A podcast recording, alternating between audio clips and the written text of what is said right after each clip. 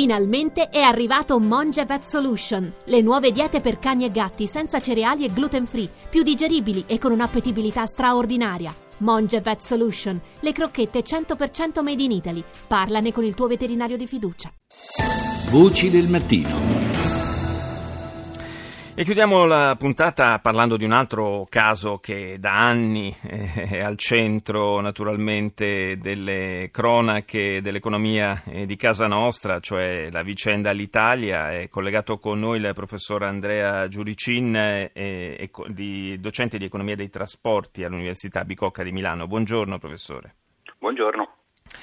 Siamo in una fase in cui si parla meno eh, di Alitalia, ma è una fase per molti versi cruciale perché proprio in questi giorni eh, si comincia eh, a ragionare seriamente sull'interesse eh, che è stato avanzato da, da, alcune parti, da alcune compagnie per eh, pezzi di Alitalia. Forse proprio questo è un po' eh, il problema, capire eh, se Alitalia in quanto tale possa ancora avere un futuro o se inevitabilmente si vada verso un suo eh, smantellamento e spezzettamento e, e vendita così eh, a pezzi sul mercato.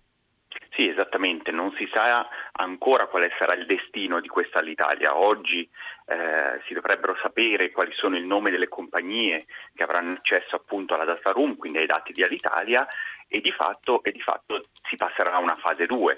Eh, questa fase 2 però ha tante incertezze perché anche tutte queste offerte che arriveranno poi entro diciamo, quasi fine luglio eh, dovranno, non saranno ancora vincolanti, quindi di fatto eh, nessun offerente eh, ha ancora il vincolo di acquistare niente o di prendersi tutta l'Italia o di prendersi dei pezzetti, quindi in realtà ancora si capisce bene eh, quello che succederà alla compagnia aerea.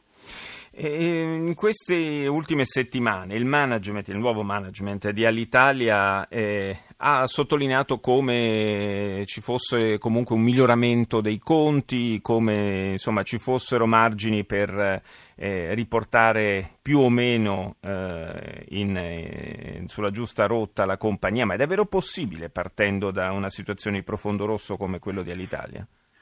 E bisogna anche dire che non è così sicuro che in realtà la compagnia sta andando meglio, nel senso è stato comunicato il fatto che nel mese di maggio da 240 milioni di ricavi si è passati a 250 milioni di ricavi, però non è stato comunicato i costi dell'azienda, quindi in realtà uno può volare anche di più e perdere ancora più soldi come è stato in passato per l'Italia.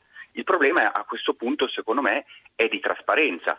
Eh, il contribuente italiano, anche in questo caso oltre al sistema bancario, ha messo 600 milioni di euro certo. e sarebbe il minimo avere un minimo di trasparenza per sapere come sta andando la compagnia. Tutti i vettori sono quotati, quindi tutti i vettori si, si, sanno, si, conoscono i dati di tutti gli altri vettori, ma non quelli dell'Italia che teoricamente dovrebbe essere la compagnia più trasparente. Eh, e questo autorizza qualche cattivo pensiero, no? Non, non, è facile dirlo, ma eh, nel, momento cui, eh, nel, momento in cui, si comunicano i dati non c'è nulla da nascondere. Se viene comunicato solo il dato dei ricavi, qualche punto interrogativo maggiore sicuramente c'è.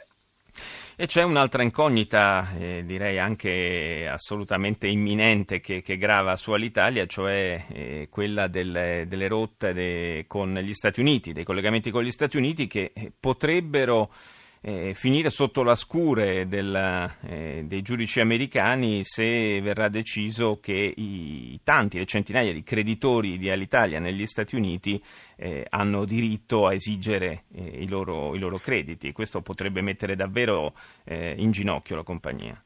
Beh, se si dovessero chiudere i voli verso gli Stati Uniti è chiaro che la compagnia sarebbe in una crisi profondissima, se non proprio eh, vicina alla morte, perché chiaramente gli Stati Uniti rimangono una delle destinazioni principali, anzi la destinazione principale per quanto riguarda il mercato intercontinentale. Ricordo anche che ci sono oltre 2 miliardi di euro di eh, debiti verso i fornitori, eh, i fornitori comunque eh, dell'azienda, che sono anche tanti italiani e tante aziende italiane. Questo è sempre da ricordare e probabilmente con l'amministrazione controllata non si sa bene quanti verranno rimborsati.